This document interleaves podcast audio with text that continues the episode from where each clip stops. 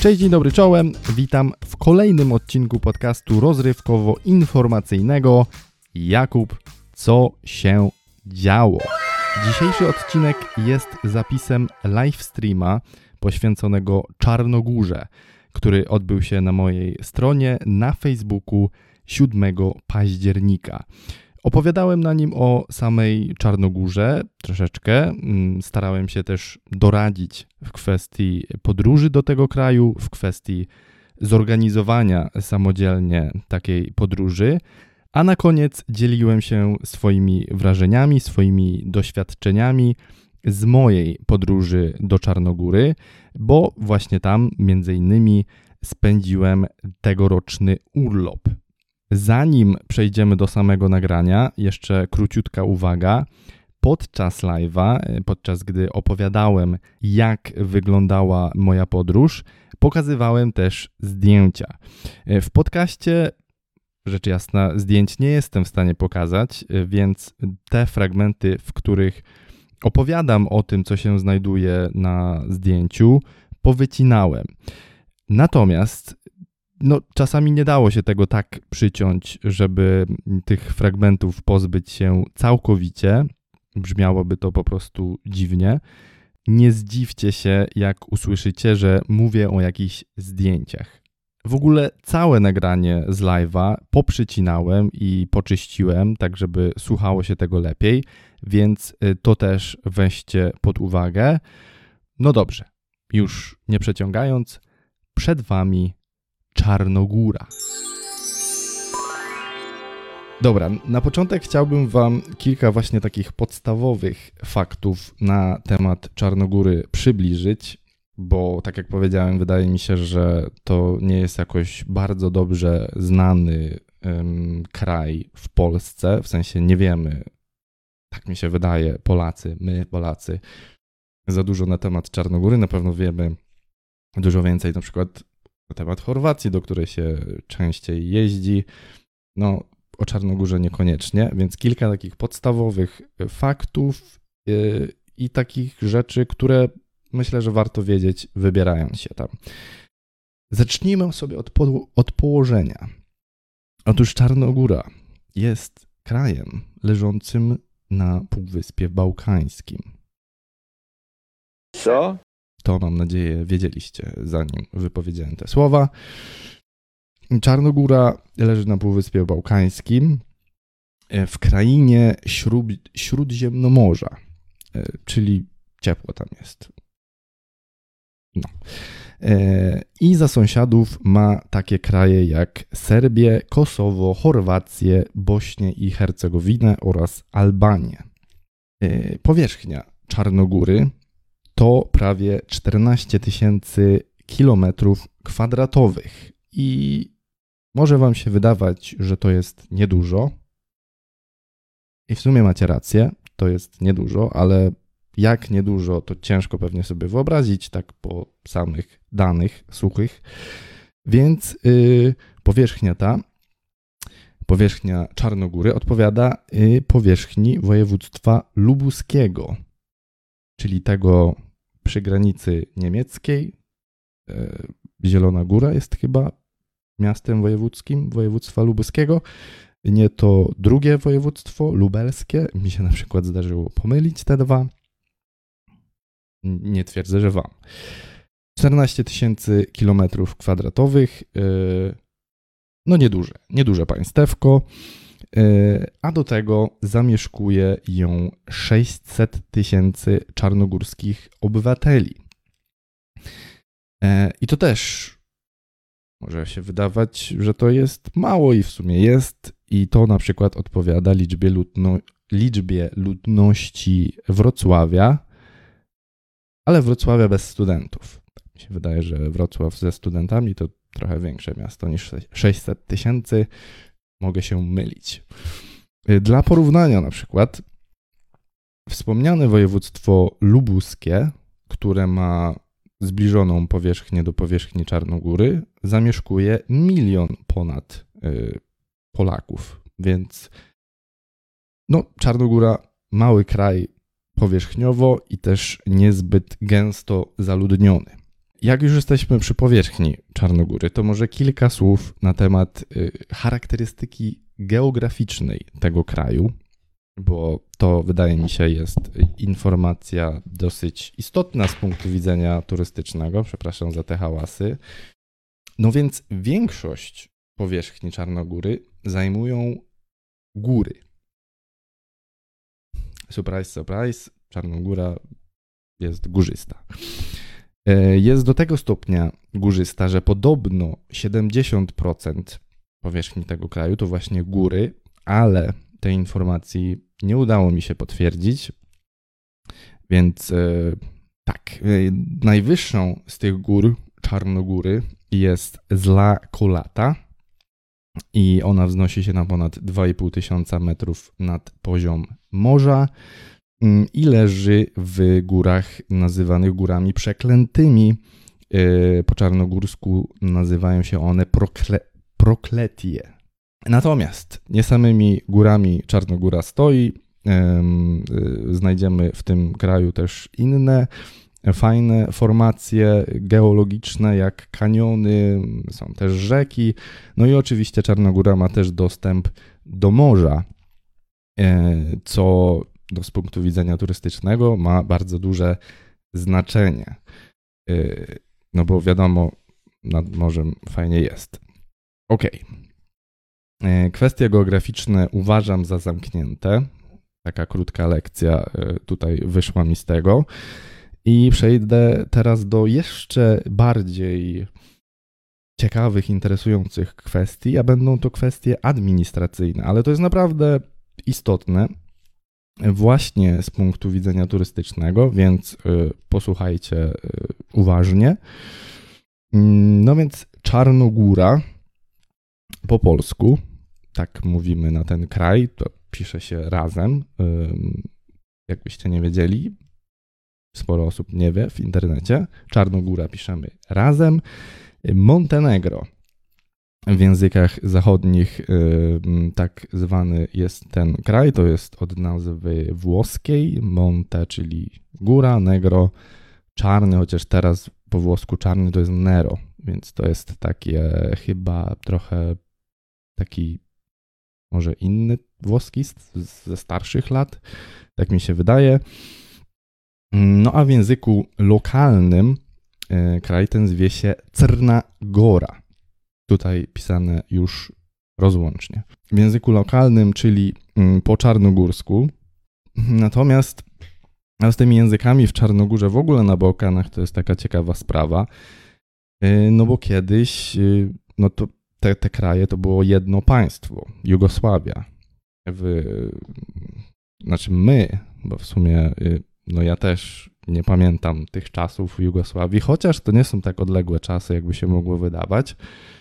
E, bo w 2003 roku, e, tak mi się wydaje, formalnie Jugosławia przestała istnieć, e, więc, ale kiedyś tak, Bałkany, Bałkany to była Jugosławia, no i po rozpadzie Jugosławii każdy z tych krajów, chcąc pewnie zaznaczyć swoją odrębność, po powiedział, że ten język, którym tam się mówi, to jest ich język czyli Czarnogórcy mówią po czarnogórsku, Chorwaci po chorwacku, Serbowie po serbsku i tak dalej, i tak dalej. Mm, natomiast de facto ten język jest, te języki to jest, nie wiem czy mogę tak powiedzieć, wydaje mi się jeden język, tylko po prostu mm, występują w nim różnice regionalne. No tak jak w Polsce też mówi się po polsku, w całej Polsce, ale mamy te różnice regionalne. Na Śląsku się mówi po śląsku, na Kaszubach po kaszubsku. Kaszubskiego nie potrafię naśladować, więc nie będę nawet próbował. E, więc tak, po, w Czarnogórze mówi się po czarnogórsku, no ale przyjeżdżają tam e, ludzie z Chorwacji, z Serbii, z Bośni, no i też mówią w swoim języku i wszyscy się fajnie e, rozumieją. Y, inną ciekawą sprawą, jeszcze taką językową, na temat y, może Bałkanów szerzej, jest to, że y, na przykład na opakowaniach produktów, mm, takich produktów lokalnych, czyli powiedzmy wytwarzanych w tych krajach byłej Jugosławii, czy może nawet wytwarzanych tylko w Czarnogórze, są opisy, czy tam składy w dwóch językach, ale podpisane są jako na przykład serbski z e, czarnogórskim, właśnie jest wrzucony do jednego wiadra, jakby, i chorwacki z bośniackim, czy też boszniackim, chyba się powinno powiedzieć. O, to jest ważna informacja. Więc proszę mnie teraz uważnie słuchać. Czarnogóra nie należy do Unii Europejskiej. Co jest trochę dziwne, bo płaci się w Czarnogórze w euro, natomiast formalnie Czarnogóra nie należy do Unii Europejskiej jest kandydatem od przeszło 10 lat, chyba od 2010 roku, do, yy, przystąpie, do wstąpienia do wspólnoty europejskiej, ale jeszcze się to nie wydarzyło. Yy, no i nie należy też do Schengen. Yy, I to oczywiście ma znaczenie ogromne w, w przypadku ludzi, którzy chcą do Czarnogóry pojechać na wakacje, na przykład, no bo y, no, trzeba się liczyć z kontrolami na granicach, trzeba się liczyć z potrzebą wzięcia jakichś dodatkowych dokumentów ze sobą. O tym wszystkim zaraz Wam opowiem. Także pamiętajcie, Czarnogóra nie należy do Unii Europejskiej, nie należy do Schengen, więc y, no, z tym wjazdem do Czarnogóry wiążą się pewne komplikacje, to nie jest nic trudnego. Na przykład y, obywatele Rzeczpospolitej Polskiej mogą do Czarnogóry w zasadzie bezproblemowo wjechać nawet na dowodzie osobistym y, na 30 dni. Mm, natomiast jest taka dziwna rzecz e, z tym wjazdem do Czarnogóry, bo istnieje w Czarnogórze obowiązek meldunkowy. O co chodzi? Chodzi o to, że przyjeżdżający do Czarnogóry turyści są zobowiązani do tego, żeby zarejestrować swój pobyt w odpowiednim urzędzie. I nie mam pojęcia, dlaczego tak jest i po co w ogóle po, po co to jest, ale jest. I no my nie odczuliśmy w zasadzie w ogóle, żeby to było w jakikolwiek sposób sprawdzane. Y, jak y, przygotowywaliśmy się do tej podróży, to czytaliśmy, że może w przypadku na przykład kontroli policyjnej policjant poprosić o Mm, taki dowód, że jest się zarejestrowanym lub e, sprawdzić, czy jesteśmy zarejestrowani. Natomiast nas ani policja nie zatrzymała, ani nikt w ogóle nie spytał o to, czy jesteśmy zarejestrowani. Ale jest ten obowiązek meldunkowy i mm, dobra wiadomość jest taka, że mm, jeśli wynajmujecie jakiś, jakieś mieszkanie, jakiś pokój, nocleg, ogólnie rzecz biorąc, to nie chcę powiedzieć, że ten wynajmujący jest zobowiązany, bo nie wiem, czy jest, czy to jest jego obowiązek, czy to jest jego dobra wola, ale no, w naszym przypadku my mm, wynajmowaliśmy nocleg u trzech różnych osób i każda z tych osób załatwiła za nas te rzeczy. To znaczy poszła do urzędu i zarejestrowała nasz pobyt w Czarnogórze. Nie musieliśmy tego robić y, osobiście. Y, zostało to zrobione za nas i y, no i spoko, bo tak naprawdę ciężko nam było w ogóle znaleźć informację, gdzie tych rejestracji te, te można się zarejestrować, przybywając do, do Czarnogóry. Jeszcze a propos tej rejestracji, to to jest tak, że e, jeśli na przykład jedziecie do, załóżmy, Budwy, czyli tam, gdzie my byliśmy, to jest mm, taki kur, kurort nadmorski, a później na przykład chcecie sobie skoczyć w góry, tak jak to zrobiliśmy my, no to y, musicie też zgłosić, czy też zarejestrować się w tych górach, jak już tam dotrzecie, y, bo mm, no, zmieniliście miejsce pobytu i to też musi zostać odnotowane. Dziwna rzecz, no tak jak powiedziałem, nie jest to, jeśli się wynajmuje jakiś nocleg, no to nie jest bardzo uciążliwe, no bo z reguły ci, ci gospodarze to za was zrobią, tak mi się wydaje, może nawet to jest ich obowiązek, nie wiem.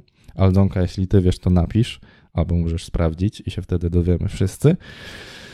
No ale jest, trzeba o tym pamiętać, no na przykład jak się jedzie do Czarnogóry, hmm, nie wiem, no i chce się spać na dziko, bo jest taka opcja. W Czarnogórze y, nocleg na dziko e, nie jest zakazany.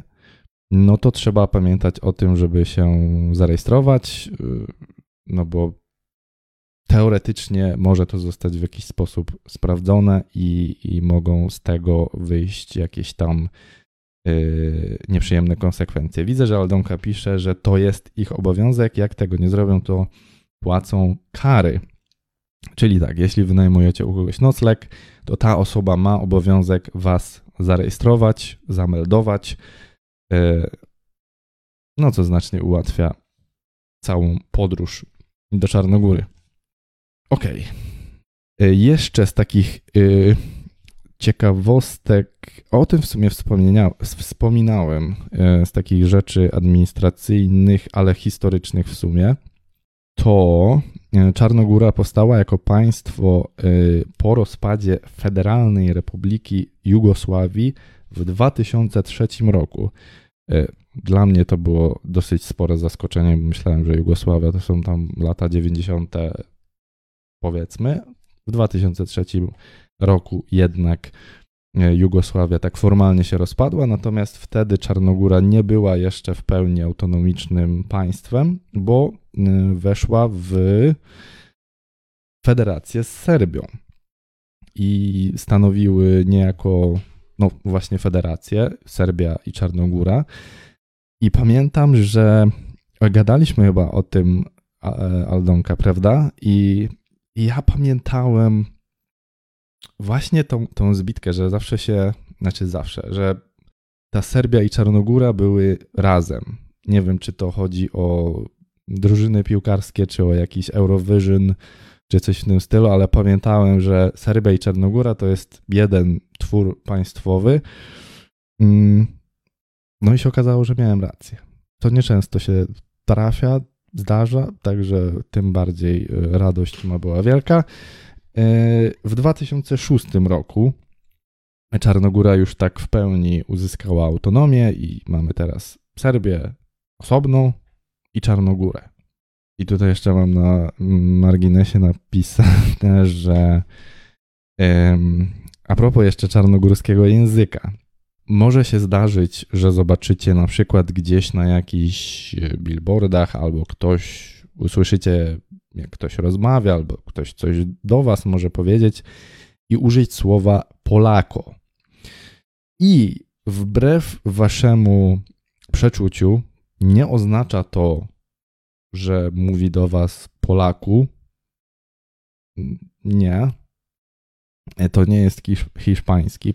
Po hiszpańsku Polako to jest Polak. Polako po czarnogórsku znaczy powoli. Więc być może właśnie zdarzy się, że gdzieś y, to słowo zobaczycie, już będziecie wiedzieć, że nie chodzi o was, nikt was nie wywołuje. Ktoś po prostu mówi powoli. Polako, Polako, tak podobno mówią czarnogórcy. Powoli, powoli. Okej. Okay. Tak, część y, ogólno-czarnogórską mamy za sobą.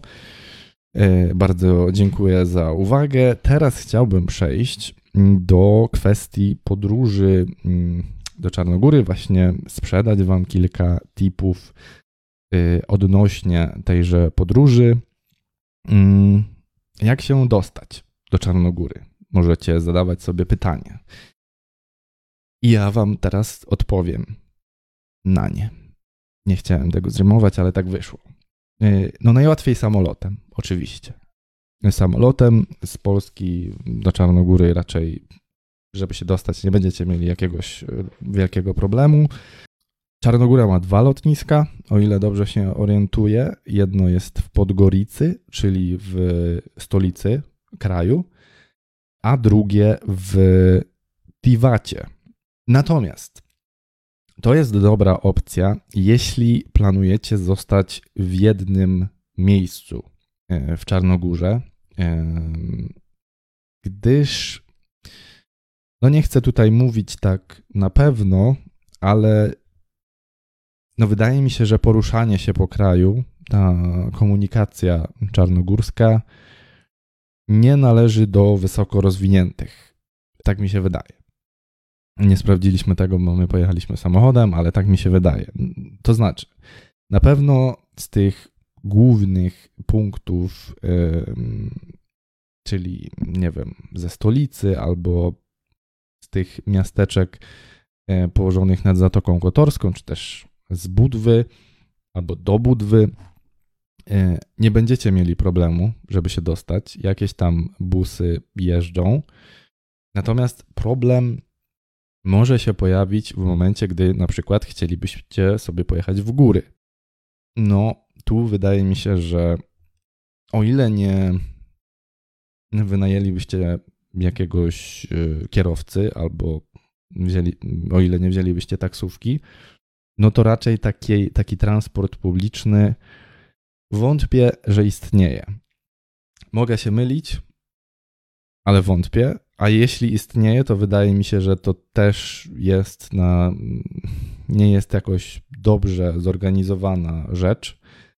I może być problem po prostu, żeby się, żeby się po Czarnogórze poruszać takim transportem publicznym, o ile on w ogóle istnieje. No jest do wyboru jeszcze autostop, czy jakieś alternatywne formy poruszania się. No ale dlaczego by nie jechać samochodem? Aha, no jeszcze możecie lecieć samolotem i wypożyczyć na miejscu samochód.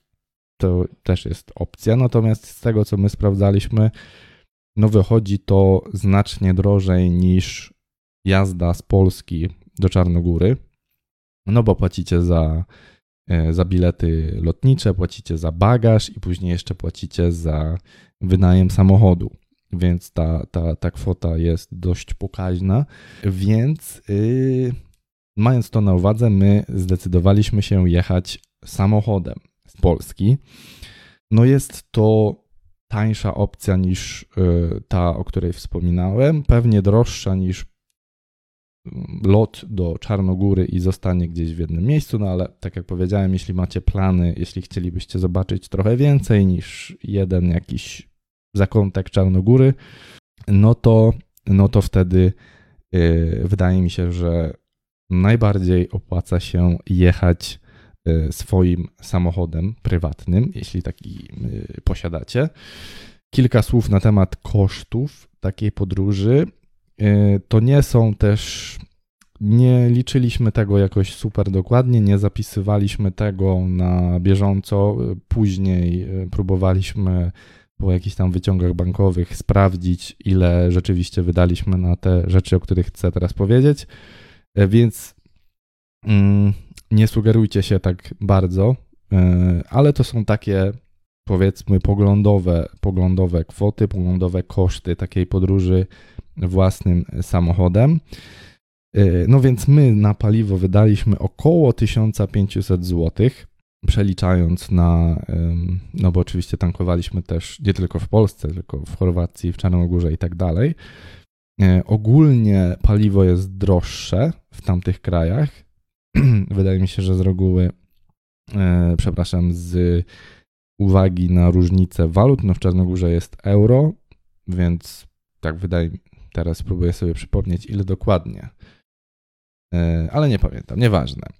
1500 mm, zł my wydaliśmy, więc mm, no nasz samochód wydaje mi się, że palił jakieś, spalił jakieś, uśredniając między 6 a 7 litrów e, oleju napędowego, więc możecie sobie to e, fajnie obliczyć, jeśli macie taką chęć.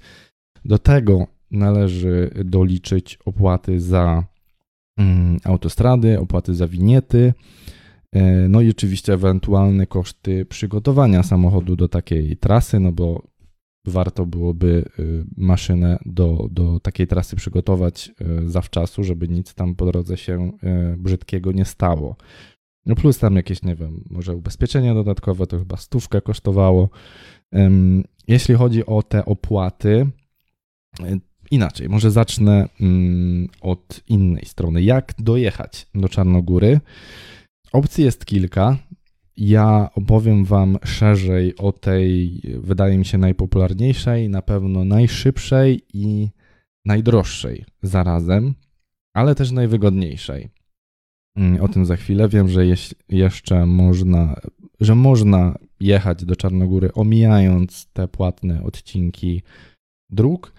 Natomiast na pewno jest to y, po pierwsze dużo bardziej czasochłonne, i po pierwsze dużo mniej wygodne i o tym się przekonaliśmy na własnej skórze, o tym za chwilę opowiem. Więc jeśli chodzi o tą najwygodniejszą, najszybszą trasę i też najdroższą, to ona wiedzie Polski oczywiście, przez Czechy, Austrię, Słowenię, Chorwację i do Czarnogóry wtedy już później wjeżdżamy. Mm, w zależności od y, tego, skąd z Polski wyruszacie, to to jest jakieś 1500 do 2000 kilometrów. I tak jak powiedziałem, to jest najdroższa opcja, bo mm, w Czechach i w Austrii musicie kupić winietę na autostrady. E, w Czechach to nie jest jakoś dużo, tam się chyba kupuje na cały miesiąc, więc jeśli jedziecie, mm, jedziecie na mniej niż miesiąc, to kupujecie raz taką winietę i już macie ją na podróż w tą i z powrotem.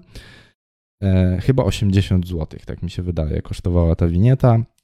Mm, w Austrii jest inaczej, tam na, kupuje się albo na 7 dni, albo na więcej. Już nie pamiętam, około chyba 10 euro kosztuje ta winieta. W Słowenii natomiast, no w Słowenię przejeżdżacie dosłownie w, nie wiem, w dwie godziny może, może troszkę więcej, bo tej drogi tam jest, e, w sensie na tej trasie z Polski do Czarnogóry, Słowenia to jest bardzo krótki odcinek, natomiast ja już teraz nie pamiętam, bo płaciliśmy. Jechaliśmy w tamtą stronę. Jak jechaliśmy w tamtą stronę, to zdecydowaliśmy się ominąć tą e, autostradę słoweńską, bo słyszeliśmy, usłyszeliśmy, przeczytaliśmy gdzieś, że ona kosztuje 30 euro. No i to jest dosłownie, nie wiem, tam 100-kilometrowy chyba odcinek autostrady. No i pomyśleliśmy sobie, no 30 euro to jest całkiem sporo pieniędzy, zwłaszcza za taki króciutki odcinek, no to ominiemy tą autostradę. Ale nie wzięliśmy kilku rzeczy pod uwagę. Po pierwsze, nie wzięliśmy pod uwagę tego, że z jakiegoś dziwnego powodu internet nie będzie nam działał w Słowenii już. Nie wiem, kupiłem y, pakiet y, tego internetu y, w roamingu, ale mimo to nie działał. I zatrzymaliśmy się jeszcze w Austrii, żeby ustawić nawigację tak, żeby ominąć tą autostradę. E, po czym, jak wyjechaliśmy, zatrzymaliśmy się chyba w Maku, e, wyjechaliśmy z tego Maka. Nawigacja oczywiście zmieniła trasę. Czy tam ja gdzieś źle skręciłem i zmieniła trasę. Zmieniła trasę tak czy siak. E, to raz. Na wydostanie się na właściwą drogę straciliśmy chyba z godzinę bo nie mieliśmy internetu, nawigacja cały czas wariowała, e, musieliśmy sobie jakoś tam poradzić z tym. Później wjechaliśmy już na tą trasę omijającą autostradę, no i okazało się, że to jest droga taka górzysta, to znaczy bardzo dużo zakrętów, bardzo dużo wzniesień, e, jedzie się przez jakieś małe miejscowości, e, na niektórych fragmentach tej drogi był jakiś remont, w ogóle nie było nawierzchni na drodze. E, wtedy jeszcze, no przez to, że tak się zakręciliśmy tam jeszcze w Austrii, jak zmienialiśmy trasę, to na tej drodze już złapał nas zmrok. e, więc jechało się jeszcze gorzej. E, później jakiś dziwny samochód za nami zaczął jechać i jechał przez sporą część tej trasy i nie wiedzieliśmy, czy zostaniemy, czy, czy jakie intencje ma ten człowiek, który nas śledzi. Więc to było dosyć mocne przeżycie. No i wtedy postanowiliśmy, że w drodze powrotnej pojedziemy autostradą, nie będziemy się wygłupiać, tak zrobiliśmy. Nie pamiętam teraz, czy to rzeczywiście było 30 euro za ten odcinek, bo płaciliśmy w kunach, jeszcze w Chorwacji kup kupowaliśmy tą, tą słoweńską winietę. No ja nie polecam omijać tych autostrad, chyba, że macie bardzo dużo czasu i nie przeszkadzają wam kiepskiej jakości drogi i no, mało wygodne drogi.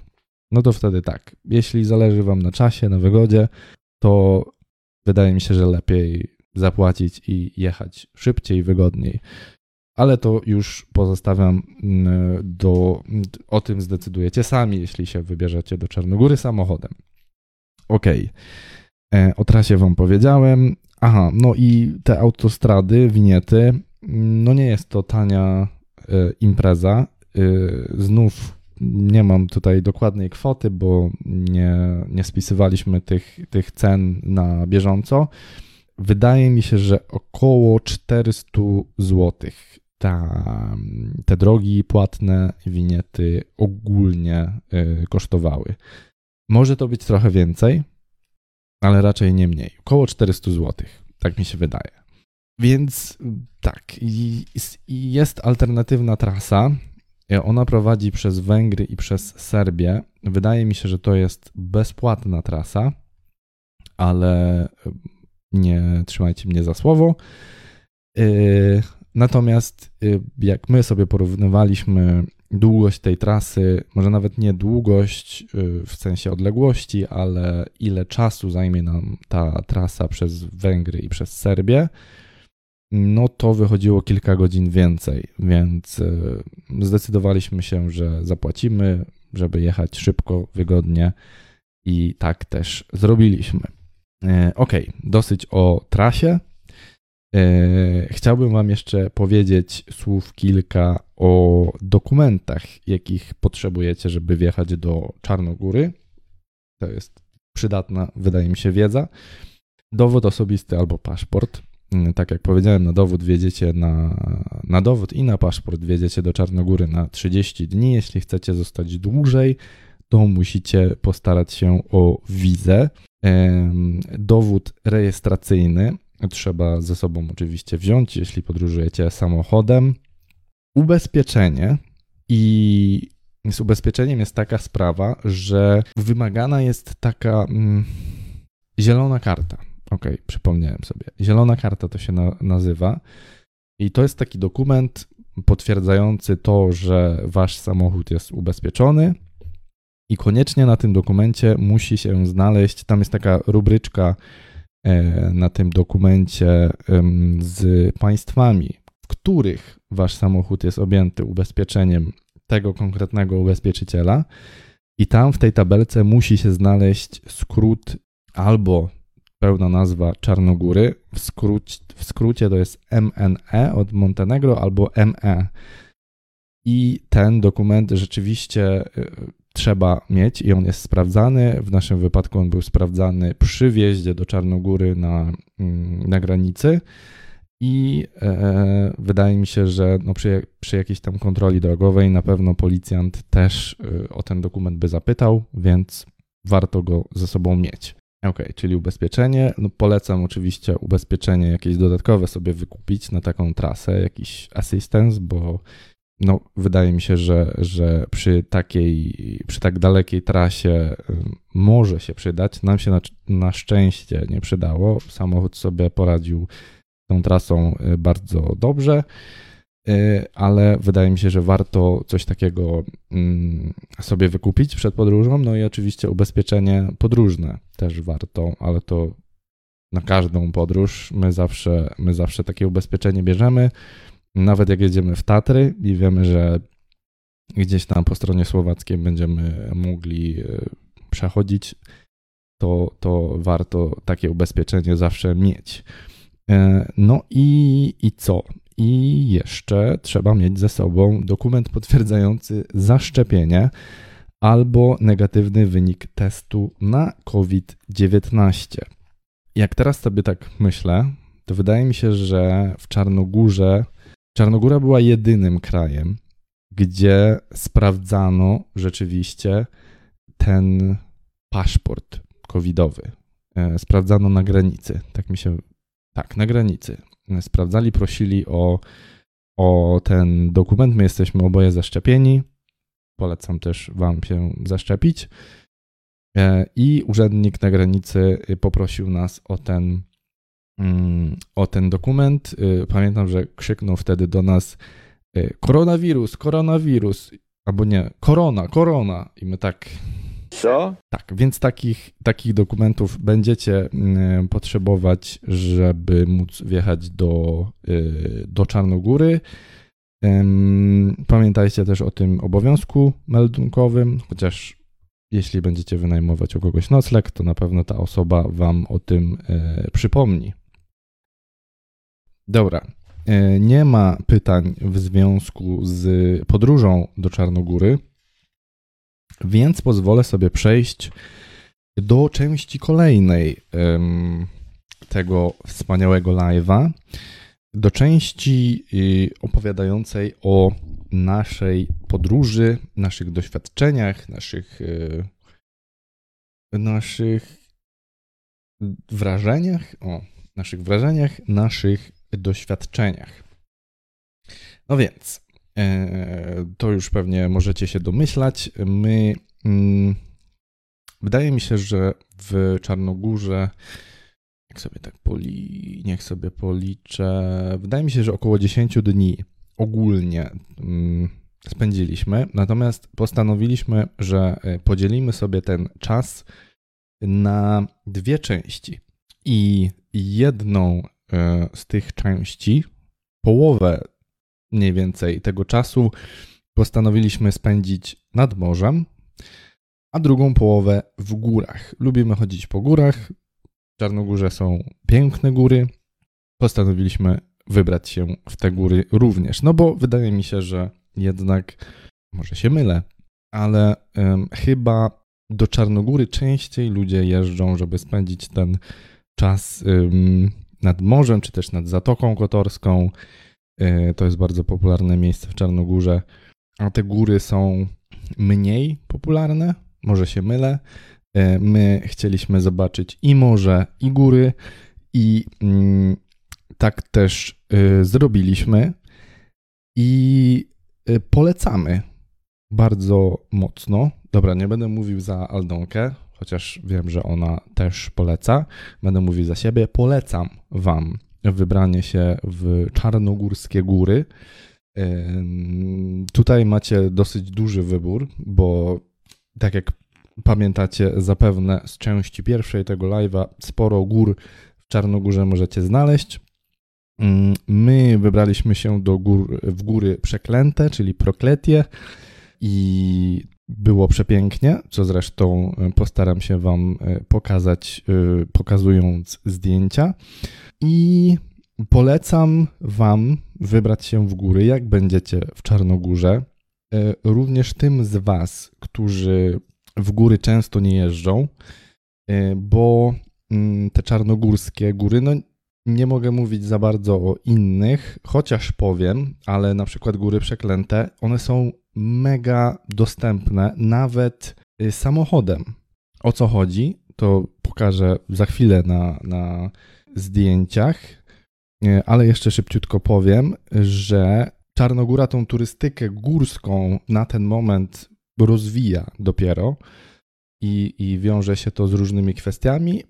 Natomiast e, o czym chcę wspomnieć, to to, że bardzo daleko można takim nawet zwykłym samochodem zajechać, a czasem nie trzeba E, e, wręcz bardzo daleko w ogóle jechać, żeby te góry zobaczyć. Podam przykład Doliny Grebaje, w której my nocowaliśmy i też z której my wychodziliśmy na szlaki. No tam dojedziecie samochodem do y, Parku Narodowego i dalej jeszcze, bo dalej już na terenie parku są dostępne noclegi i można bez problemu tam dojechać samochodem. Można tam wjechać samochodem nawet, nawet nie mając żadnego noclegu, mm, tylko po prostu tam wjechać i się gdzieś zatrzymać i sobie te góry pooglądać. Można się tam zatrzymać, nie mając, nie kupując u nikogo noclegu, bo są tam miejsca dostępne za darmo. Tak jak mówiłem, w Czarnogórze nocowanie na dziko nie jest zabronione, więc tam akurat w Dolinie Grebaje, no dosłownie 100 metrów od nas jest taka, była taka duża polana, gdzie ludzie przyjeżdżali samochodami, rozstawiali namioty albo spali w jakichś takich kamperach i nocowali tam za darmo. I naprawdę z tego miejsca, no, jesteście dosłownie pod samymi wyjściami na szlaki. No, to jest kwestia, nie wiem, 10 minut spaceru, żeby już wejść na jakiś szlak na jakąś górę, na jakiś szczyt. No dla porównania w Polsce, no jednak trzeba w Tatrach.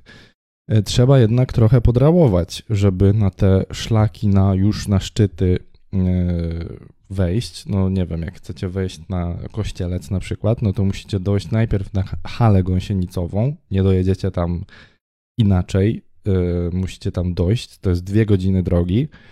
No a właśnie w Czarnogórze Naprawdę te, te, te góry są bardzo dostępne. Można podjechać sobie samochodem, nie trzeba nawet się no, te szlaki wybierać, bo już stamtąd, z tamtej doliny Grebaje naprawdę sporo widać i e, więc polecam. Jeśli się zdecydujecie na podróż do Czarnogóry, to uwzględnijcie e, w swych planach też góry Czarnogóry. To jest takie zabawne, taka gra słowem. Natomiast o górach będzie za chwilę. Chciałbym najpierw opowiedzieć Wam troszkę o morzu y, w Czarnogórze. Czarnogóra ma dostęp do Morza Adri Adriatyckiego. Nie jest to jakiś, y, te, to, to wybrzeże czarnogórskie nie jest y, takie jak chorwackie. Żadne chyba nie jest takie chorwackie. No ale ten dostęp jest, można z tego skorzystać i polecam z tego skorzystać, bo my zatrzymaliśmy się w Budwie na ten pobyt nad morzem. To jest ten, ten pobyt nad morzem w ogóle się składał z dwóch części, bo jak przyjechaliśmy do Czarnogóry, to nocowaliśmy w Budwie przez trzy noce. Później pojechaliśmy w góry, w góry przeklęte. No i wracając jeszcze na dwie noce, chyba zatrzymaliśmy się też w Budwie, żeby jeszcze trochę tego morza e, zakosztować. E, no przepięknie tam jest w Budwie, to znaczy samo miasto nie jest e, jakoś szczególnie ładne. To jest taki kurort nadmorski i mm, ma co prawda taką malutką starówkę. Warto ją zobaczyć na pewno. No tam się jedzie głównie dla morza i dla tych plaż, dla mm, tego wypoczynku nad wodą. Jest sporo w Budwie takich miejsc, gdzie można spróbować jakichś sportów wodnych. No to jest taki typowy kurort nadmorski. Nie wiem, co jeszcze więcej mogę powiedzieć. Jest tam dosyć tanio, jeśli chodzi o noclegi. Chyba, no nie powiem najtaniej w Czarnogórze, ale jeśli chodzi o pobyt nad morzem, to wydaje mi się, że chyba najtaniej. Jest sporo restauracji. Budwa jest też w sumie takim jest tak położona, że e, dosyć fajnie stamtąd można Czarnogórę zwiedzać, eksplorować. No, wiadomo, że nie jakoś, że te wycieczki nie mogą być jakoś super odległe, ale na przykład nad, Zato nad Zatokę Kotorską z Budwy, mm, która jest przepiękna, Zatoka Kotorska zresztą, nad Zatokę Kotorską z Budwy jedzie się samochodem 30 minut, y, obok Budwy jest e, wyspa e, święty, świętego Stefana, e, którą na pewno na zdjęciu mam i którą Wam pokażę, i która jest bardzo ładna i warto ją pojechać i zobaczyć. Mm, do Podgoricy mm, też nie jest jakoś daleko, chociaż nie wiem, czy Podgorica jest miejscem wartym zobaczenia. No my przez Podgoricę tylko przejechaliśmy jadąc w góry przeklęte, więc y, nie wiem, nie zatrzymywaliśmy się tam, więc nie wiem, nie, nie jestem w stanie wam coś powiedzieć, ale Budwa właśnie leży na, na, e, na tym szlaku komunikacyjnym, więc można różne części tego wybrzeża, powiedzmy, z Budwy sobie zwiedzać. O Budwie mówiłem. Tak, to jest najbardziej mm, skomercjalizowany fragment e, czarnogórskiego wybrzeża, więc tam jest właśnie największe, najwięcej restauracji, hoteli. Natomiast no, są też inne opcje noclegu. E, bardzo w spoko cenach można znaleźć i te noclegi też są całkiem przyzwoite, jeśli chodzi o jakość. E, my nocowaliśmy w dwóch miejscach i było bardzo spoko. Mm, płaciliśmy, nie pamiętam ile w tym pierwszym, ale, wydaje mi się, że za około 4 noce lekko ponad 400 zł, e, jeśli dobrze pamiętam. E, natomiast w tym drugim pamiętam, że zapłaciliśmy, płaciliśmy 25 euro, euro za noc, za dwie osoby i to mieliśmy do, dyspo, do dyspozycji takie małe mieszkanko tylko dla siebie. E, super zlokalizowane, zaraz przy takich fajnych restauracjach. 25 euro za noc to jest naprawdę spoko oferta. Co w Budwie można zobaczyć? No w samej Budwie, no jasne, można sobie pochodzić po mieście, oglądnąć je, ale jakiegoś tam nic takiego szczególnego w tej budwie nam się przynajmniej e, nie udało znaleźć. Jest to stare miasto budwańskie, o którym wspominałem. E, bardzo małe, ale warte zobaczenia. Też e, fajne widoki stamtąd, stamtąd się rozpościerają. Tam też jest marina, zaraz przy tym starym mieście. I Święty Stefan, o tej wyspie też już wspominałem. To jest wyspa sztuczna, tak mi się wydaje, na której kiedyś była, e, która kiedyś była wioską rybacką, natomiast została później, pewnie jakoś nie, niedawno, e, przekształcona w kurort. To znaczy, cała wyspa jest w tym momencie jednym wielkim hotelem. I to hotelem bardzo luksusowym i bardzo drogim, natomiast równocześnie bardzo popularnym, bo zatrzymują się tam takie tuzy, takie gwiazdy światowego formatu, jak na przykład Robert Lewandowski i Anna Lewandowska, nie wiem, podobno tam spędzali wakacje, ale nie, serio, jakiś nie wiem, Tom Cruise chyba tam był na wakacjach, czy jakiś inny Tom, nie wiem. E, Święty Stefan, wyspa Święty Stefan. Jeden wielki hotel, ona jest w ogóle zamknięta. Nie można tam sobie wejść i pochodzić po niej. E, można ją tylko podziwiać z oddali, czy też z bliska. No tam przy niej zaraz e, są plaże, gdzie można się już rozbić, natomiast te plaże są cholernie drogie. Wypożyczenie, znaczy one są darmowe, można tam przyjść i się rozłożyć y, ze swoim sprzętem i nikt wam nic nie zrobi, ale mm, jeśli byście chcieli wypożyczyć y, leżak, y, czy taki zestaw dwa leżaki plus parasol, no my chcieliśmy, bo nie mieliśmy swoich, no to to kosztuje 40 euro za dzień. Dla porównania w Budwie płaciliśmy 12 za cały dzień, tak mi się wydaje, więc spora różnica.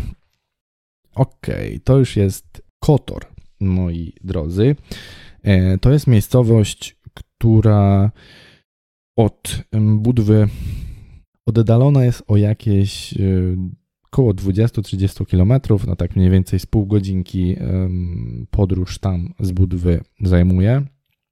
To jest bodajże najstarsze miasto chyba. E, ono jest położone nad Zatoką Kotorską, pewnie też stąd albo Zatoka wzięła swoją nazwę, albo to miasto, nie wiem. E, bardzo popularne, mnóstwo turystów e, tam napotkaliśmy. Nie jest jakieś też duże, można spokojnie w kilka godzin je obejść i mm, sobie zobaczyć. Za miastem jest dosyć strome wzgórze. To było w ogóle miasto jest otoczone takim murem obronnym i one, jeśli dobrze kojarzę, to nie zostało zdobyte nigdy przez jakiegoś obcego najeźdźcę, ale mogę się mylić, więc nie trzymajcie mnie za słowo. E, natomiast e, chodzi o to, że to wzgórze, które położone jest za Kotorem, tak jakby, e, tam też część tych murów obronnych się ciągnie i na szczycie tego wzgórza stoi klasztor. Tak mi się wydaje, że to jest klasztor. Tam też można wejść, prowadzi tam ścieżka. Co prawda, wejście tam jest płatne, kilka euro za, za osobę to wychodzi, ale można sobie tam wejść. To wtedy mamy ten, wchodząc na górę, rozpościera się przed nami widok na całą, może nie na całą Zatokę Kotorską, ale bardzo fajna panorama na Zatokę Kotorską z Kotorem gdzieś tam na dole w tle. My się nie zdecydowaliśmy wejść na to wzgórze, bo w tym dniu, kiedy wybraliśmy się do Kotoru, był przeraźliwy upał i nie byliśmy na to specjalnie przygotowani i postanowiliśmy sobie odpuścić tą atrakcję, więc mm, połaziliśmy sobie po prostu po, po uliczkach y, Kotoru. Bardzo ładne miasteczko. Polecam.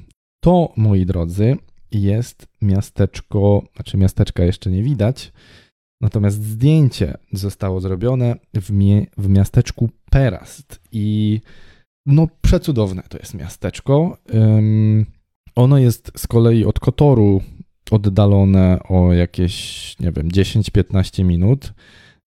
Maleńkie miasteczko, w zasadzie taka osada kiedyś e, pewnie rybacka albo portowa, wydaje mi się, ale przecudowne, przeurocze.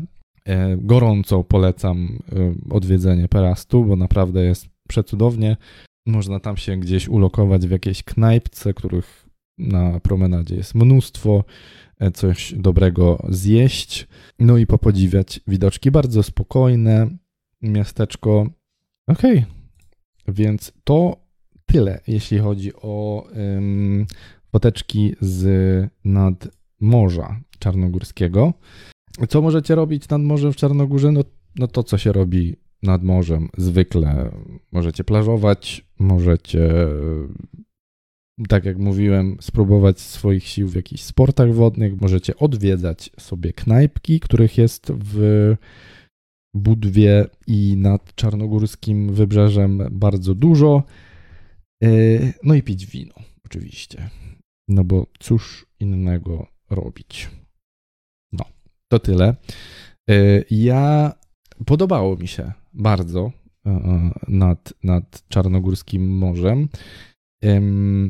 Jednej rzeczy mi brakowało, gdyż nie chcę tutaj też od razu całego kraju podsumować i bo była, byłaby to ocena niesprawiedliwa. Chodzi mi o jedzenie.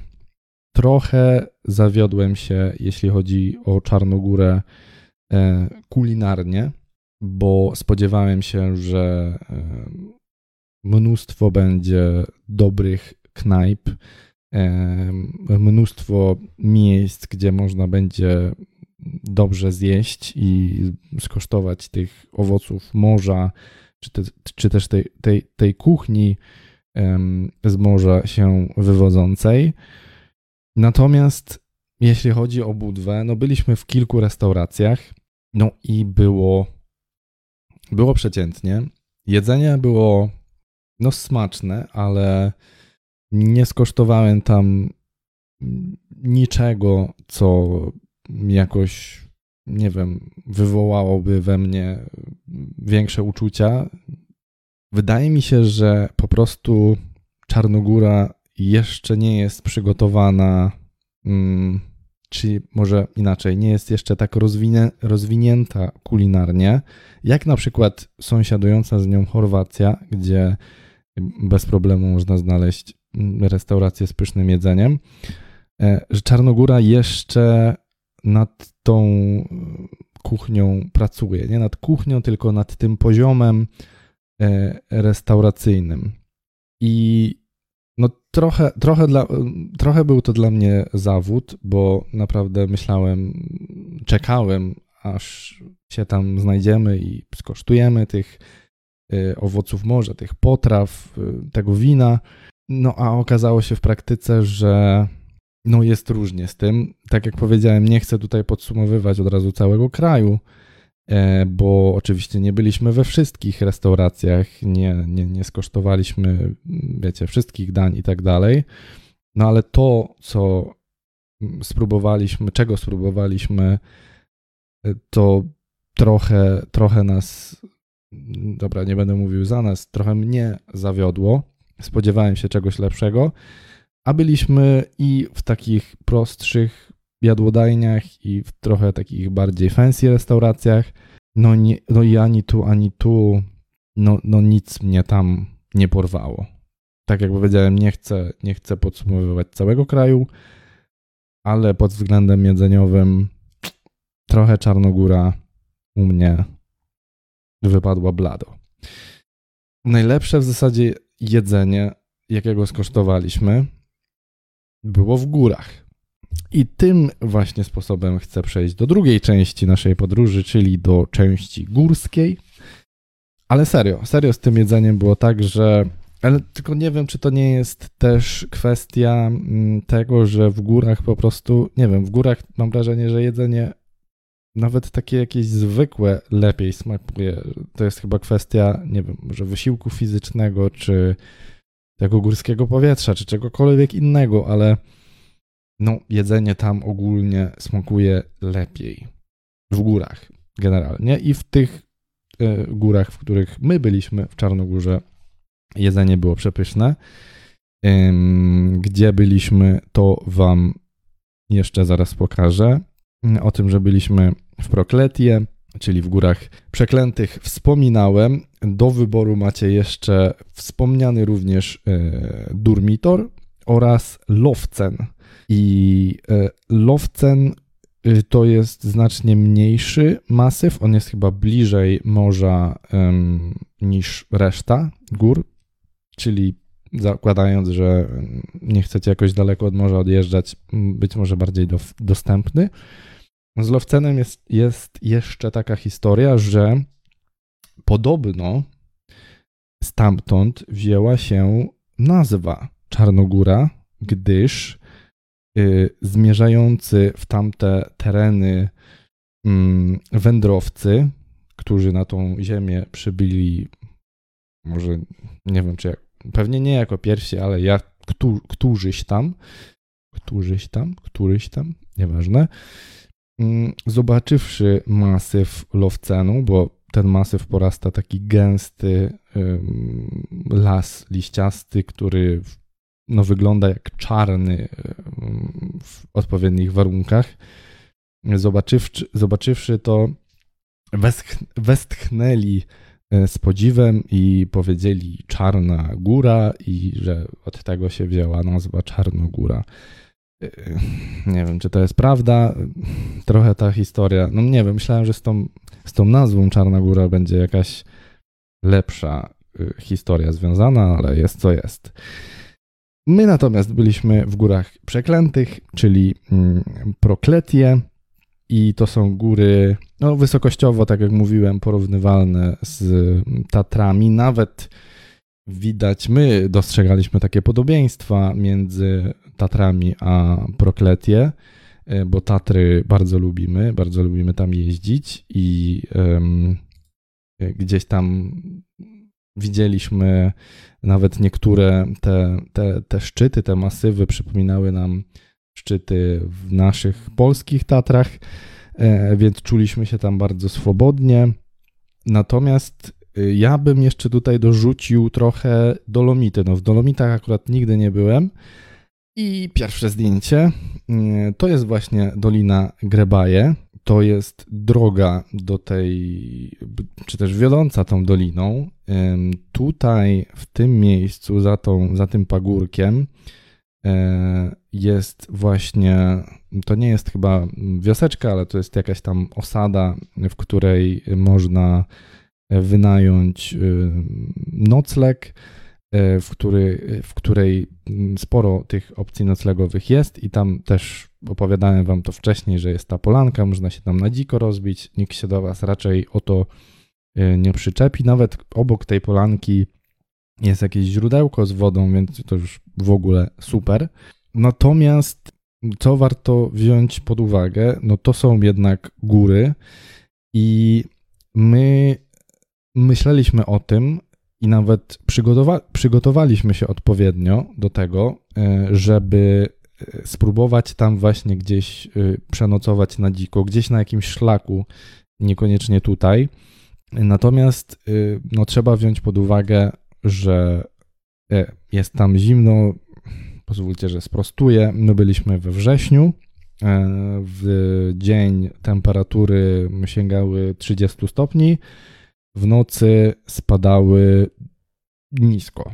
Naprawdę nisko, i my spaliśmy w takim domku, który zaraz Wam zresztą pokażę. I ten domek nie był ogrzewany. Stała tam taka koza, e, w której moglibyśmy teoretycznie napalić, ale nie chcieliśmy tego robić. Mieliśmy ze sobą śpiwory, takie śpiwory przejściowe, czyli troszkę no, cieplejsze. No i było nam zimno w nocy. Więc y, no jestem w stanie sobie wyobrazić, że ci ludzie, którzy nocowali tam obok nas w namiotach, mogli zmarznąć. Mm, no i, no i warto to wziąć pod uwagę, no bo mogłoby się wydawać, że skoro jest tak ciepło w ciągu dnia, to, no, to noce też będą ciepłe. No nie, niestety tak nie jest. Ta amplituda temperatury jest dosyć wysoka, więc no trzeba to wziąć pod uwagę. My spaliśmy w takich domkach, konkretnie to w tym domku. Nawet widać tutaj nasze szpargały na zewnątrz wywieszone, wietrzą się y, smrody po całym dniu trekkingowania. Nie pamiętam dokładnie, ile te domki kosztowały, ile ten domek, wynajem tego domku kosztował. I... Aldonka, jeśli ty pamiętasz, to napisz proszę w komentarzu. Około 50 euro za noc? Nie, chyba mniej. 40 coś tam? To była w ogóle taka zabawna też sytuacja, bo my nie, jadąc do Czarnogóry nie mieliśmy jakiegoś konkretnego planu, w sensie nie wiedzieliśmy ile dokładnie chcemy spędzić czasu w tym czy w tamtym miejscu i planowaliśmy trochę tak będąc na, na miejscu już. 30 euro za noc, pisze Aldonka. No całkiem spoko. E, myślę, jak za taki domek. On jest oczywiście malutki, ale całkiem uczciwa cena. Wracając, y, i zabukowaliśmy sobie na, nie pamiętam, trzy albo cztery noce, trzy chyba noce oryginalnie, e, tutaj właśnie w tym jednym domku. Natomiast już będąc na miejscu stwierdziliśmy, że chcemy zostać w Prokletie troszeczkę dłużej i chcemy przedłużyć ten nasz pobyt tam, no i też nocleg. I e, zarządza tym miejscem, to się nazywa e, Maja Katun Karanfil, albo jakoś te trzy słowa w jakiejś innej, na pewno Maja na początku, Maja Karanfil Katun, Maja Katun Karanfil, nie wiem. Zarządza nimi Ismar, no świetny gość, mówiący po angielsku bardzo dobrze, więc y, bez problemu można się z nim dogadać. Wspominam o tym, dlatego że nie wszyscy w Czarnogórze, e, nie mam tego nikomu za złe, ale nie, z, nie, z nie wszystkimi mogliśmy się dogadać po angielsku. Z Ismarem bez problemu się dogadywaliśmy. E, Ismar przedłużył nam o jedną noc nocleg w tym domku, aranżując w ogóle jeszcze jakieś bo tam nocowali oczywiście też inni ludzie i on jakoś to tak zaaranżował, żebyśmy mogli jeszcze noc jedną spędzić w tym domku, a później, bo chcieliśmy zostać jeszcze jedną noc, znalazł nam, znaczy znalazł, y, tutaj obok tych domków jest taki większy dom, w nim się mieści restauracja, E, o właśnie, tutaj na przykład e, śniadanka w cenie macie, wynajmując sobie taki domek. No i tam w tym dużym domu na poddaszu też są urządzone, urządzonych jest kilka pokoi. Tam zorganizował nam jeszcze właśnie pokój, żebyśmy mogli jeszcze tą jedną noc się przespać. Więc naprawdę super człowiek. E, doradził nam, gdzie możemy iść na trekking, on ma nawet, miał taką mapę tych szlaków zrobioną, więc naprawdę e, no, pomagał nam bardzo dużo, jeśli chodzi o ten pobyt tam. E, polecamy, wygodne domki, fajne, mm, jest łazienka w środku, prywatna, więc wszystko, czego w takich górach trzeba. Oczywiście to są, wiecie, to są warunki górskie. Nie ma tutaj żadnych luksusów, ale jeśli jedziecie w góry po to, żeby być w górach, chodzić po nich i zachwycać się widokami, to tutaj będziecie mieli wszystko, czego dusza zapragnie. No i jedzonko. Wspominałem o tym, że najlepsze e, rzeczy, które jedliśmy w Czarnogórze, zjedliśmy tam i, i to właśnie tutaj, e, na tym noclegu, bo tak jak wspominałem, przy tych domkach jest taki, taki większy dom, w którym się mieści restauracja, w której gotuje mama Ismara i gotuje wyśmienicie, naprawdę, no to menu nie jest jakoś powalająco długie i wybór jest raczej mały, ale te dania, które są podawane są przepyszne. Jedliśmy pstrągę, jedliśmy jakieś czewapi, takie rzeczy na śniadanka, naleśniki, jajecznica, no pyszności same, pyszności, więc e, polecamy. Ok, tu jest zdjęcie, zdjęcie pocztówkowe, jeśli chodzi o góry przeklęte. To jest zdjęcie zrobione na szlaku na Woluśnicę. Nie wiem, czy już Woluśnicę tutaj minęliśmy, wydaje mi się, że jeszcze nie. To jest taki szlak, taki, taki taka pętla, e, gdzie, e, na którą można wyjść właśnie z mm, z tego miejsca, gdzie, które pokazywałem wcześniej, tam tych domków, czy też z tej, z tej polanki. Trekking jest w sumie całkiem łatwy. Można w zasadzie wybrać się, nie trzeba nawet jakoś wcześniej wstawać, można się wybrać e, nawet troszkę później. Widoczki są, widoczki są niesamowite. E, można się napatrzyć, można spotkać tutaj różne zwierzątka o czym za chwilę, czego nie można tutaj spotkać, y, to są tłumy, tłumy ludzi. My na tym szlaku spotkaliśmy może kilkanaście osób.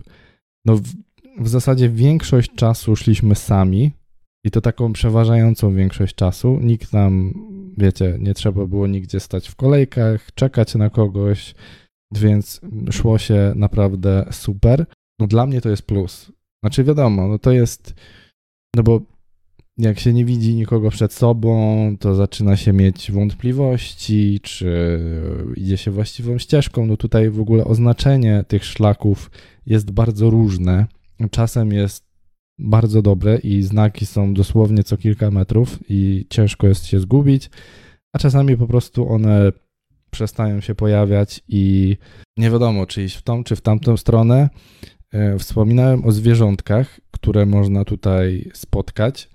E, no to na przykład na tym szlaku, w sensie w tym, w tym rejonie, e, gdzie znajduje się ten szlak, sporo owiec, sporo kus się wypasa i są ścieżki przez te zwierzęta wydeptane. No i my na przykład padliśmy ofiarą takiej ścieżki, bo myśleliśmy, że to jest szlak, że szlak biegnie jakąś tam ścieżką. No okazało się, że jednak nie.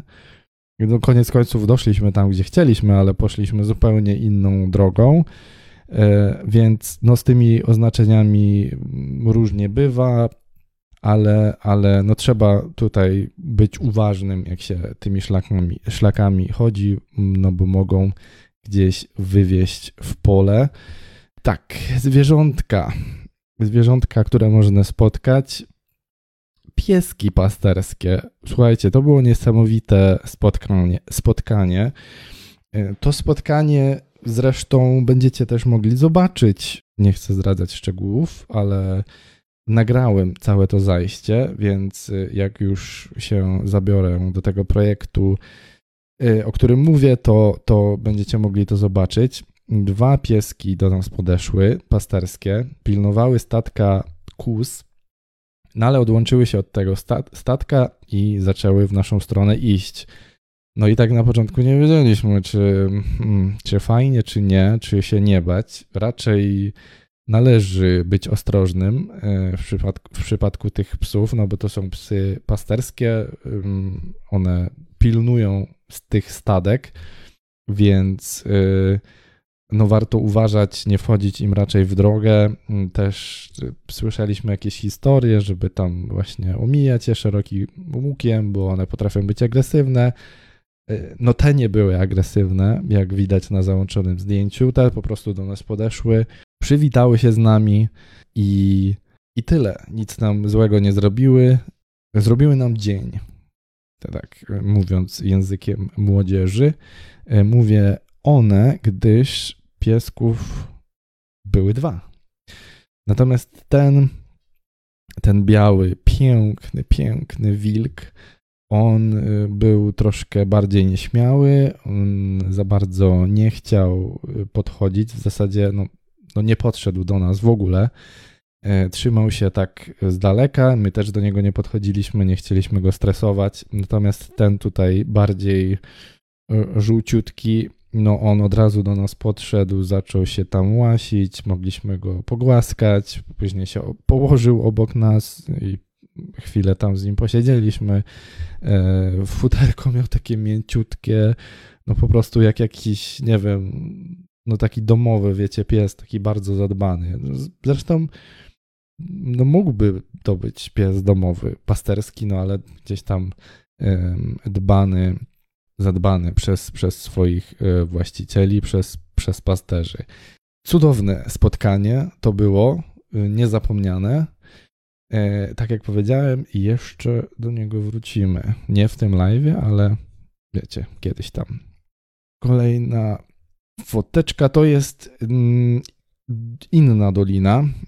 Te zdjęcia, które Wam pokazywałem, one zostały zrobione w Dolinie Grebaje. Tam też spaliśmy. E, stamtąd wychodziliśmy na te różne szlaki. To jest Dolina Ropojana. Ona jest jakby obok i średnio nam się podobała, szczerze mówiąc. E, tu w ogóle tą drogą to jest szlak, ale można też sobie jechać samochodem. I no nie każdy samochód tutaj wiedzie, no, raczej trzeba mieć e, samochód o jakichś tam możliwościach terenowych, żeby się tutaj być w stanie wbić. No ale właśnie takie samochody nas mijały. E, po drodze też mieliśmy strażnika parkowego, u którego kupowaliśmy bilety i e, te samochody go mijały, jechały sobie bez problemu. No można po prostu tymi samochodami tutaj jeździć, dlatego tak jak mówiłem, uważam, że warto się w te góry wybrać, no bo są bardzo dostępne, nawet nie trzeba się zbytnio napocić, żeby je zobaczyć. Natomiast no nie bardzo, nie bardzo nam ta dolinka przypadła do gustu, no bo no właśnie, no nudny szlak, no to był chyba najlepszy widok, jaki się nam ukazał, e, bo mm, ta, jakby ten, ten szlak prowadził tą doliną cały czas, no i przez większość czasu szło się po prostu takimi, takimi polami, jak to tutaj, które widać. Nie za wiele mm, było widać, albo szło się lasem i w ogóle nic nie było widać, tylko drzewa. I doszliśmy w pewnym momencie do takiego już rozwidlenia szlaku, no i postanowiliśmy zawrócić, bo no szliśmy z dobre dwie godziny i nie działo się nic. Nie wzięliśmy też wtedy ze sobą wody, więc no, no w zasadzie musieliśmy za, zawrócić. E, też wydaje mi się, że ta dolina, można nią dojść, czy też przekroczyć granicę albańską. No ale żeby to zrobić w górach, Mm, tutaj w Prokletie, trzeba mieć specjalną przepustkę, bo może nas ktoś w Albanii o pokazanie tej przepustki poprosić. Trzeba ją mieć ze sobą. E, ją się załatwia na posterunku policji i wtedy możemy przekroczyć w górach tą, tą granicę bez problemu. My tej przepustki nie, nie wyrabialiśmy, a byliśmy w zasadzie o jakiś kilometr chyba od tej granicy. E, przed nami był tylko las już, więc postanowiliśmy zawrócić i, i tak też zrobiliśmy. E, jak macie jakąś terenówkę i pojedziecie nią do, do Czarnogóry, no to jasne, no wbijajcie się tutaj, możecie sobie przejechać cały ten e, szlak, który my przeszliśmy i tam się wbić później już na tą albańską stronę. Tam jest też jakieś jezioro, bardzo ładne zresztą, no ale nie widzieliśmy, więc no, nie będę tutaj opowiadał na próżno. Natomiast jeśli będziecie na nogach atakować, to... no nie wiem, ja nie wiem, czy się opłaca. My chyba tam, jeśli, by, jeśli nie terenówką, to raczej tam nie wrócimy. Element animalny. W ogóle tam było mnóstwo zwierząt. To jest cudowne. W Czarnogórze, czy też w Albanii, bo my jadąc do do Prokletie przejechaliśmy przez Albanię, bo tamtędy prowadziła najkrótsza trasa. I tam jest tyle zwierząt właśnie takich gospodarskich. No w Polsce, no nie wiem, no ja mieszkam w Poznaniu, więc no, ciężko, żeby tutaj były jakieś gospodarcze zwierzęta. No pewnie jak się gdzieś poza Poznań wyjedzie, to to, to widać. E, to, to jest tych zwierząt więcej. Natomiast no tutaj były one cały czas i cały czas się gdzieś widziało przy drodze, nawet śmialiśmy się, bo przekroczyliśmy dopiero co granicę albańską, skręciliśmy tą drogę, którą mieliśmy dojechać do Gór Przeklętych, no i na drodze kozy się pasą, znaczy pasą, no, przechodzą przez drogę. Ale, ale to jest wspaniałe na, na, na swój sposób, bo wiecie, tam ludzie żyją, no te, ten styl życia się nie zmienił, tam nadal są pasterze, nadal ludzie mają takie swoje gospodarstwa domowe, gdzie robią, wytwarzają jakieś produkty dla siebie, może też na sprzedaż. No, są bliżej natury, tak mi się wydaje, niż, niż my tutaj. E, I fajnie było to poczuć, jadąc sobie tymi drogami właśnie widząc, widząc gdzieś przy drodze konika czy, czy krówki, krówek też było spoko. Nawet jedne nas, no nie powiem zaatakowały, ale takie mieliśmy bliskie spotkanie z, krówka, z krówkami ciekawskimi, które do nas podeszły i zaciekawione wą, wąchały mój plecak. To też zobaczycie w tym tajemniczym projekcie, do którego tutaj cały czas nawiązuję. No powiem wam, że chcemy, chcemy tam wrócić, ale jak jeśli wrócimy, to, to chyba skupimy się na tej albańskiej stronie, bo tam, no te góry w ogóle, to pasmo, które tu widzicie, ono też jest zwane górami północno-albańskimi, e, więc no, tam większa część tego masywu się znajduje i myślę, że tam też, też będzie super. Jest w ogóle taki szlak też kilkudniowy, Peaks of Balkan się nazywa i, i on wiedzie właśnie tymi, tymi, e, tymi szczytami e, tutaj w e, Prokletie i zarówno po czarnogórskiej, jak i po albańskiej stronie. W zasadzie to tyle, co chciałem Wam powiedzieć na temat gór. W zasadzie to tyle, co przygotowałem na tego live'a. I to jest prawda. To wszystko, co mam dla Was na dziś. Jeśli chcielibyście zobaczyć całego live'a, to macie taką możliwość, bo nagranie jest dostępne na moim Facebooku. Polecam też polubić moją stronę na Facebooku, jak już ją odwiedzicie, tak żeby nie przegapić kolejnych live'ów na przykład, a będą takie w przyszłości. A jeśli chcielibyście zobaczyć zdjęcia z Czarnogóry, o których między innymi opowiadałem podczas live'a, to odwiedźcie mojego Instagrama jakubp.oficjalnie. No i oczywiście zasubskrybujcie ten podcast, jeżeli Wam się podoba. Znajdziecie mnie na wszystkich większych platformach podcastowych oraz na Spotify'u i YouTubie. Dziękuję serdecznie za przesłuchanie tego odcinka podcastu Jakub Co się działo. Zachęcam do słuchania kolejnych lub poprzednich. A tymczasem trzymajcie się i do następnego.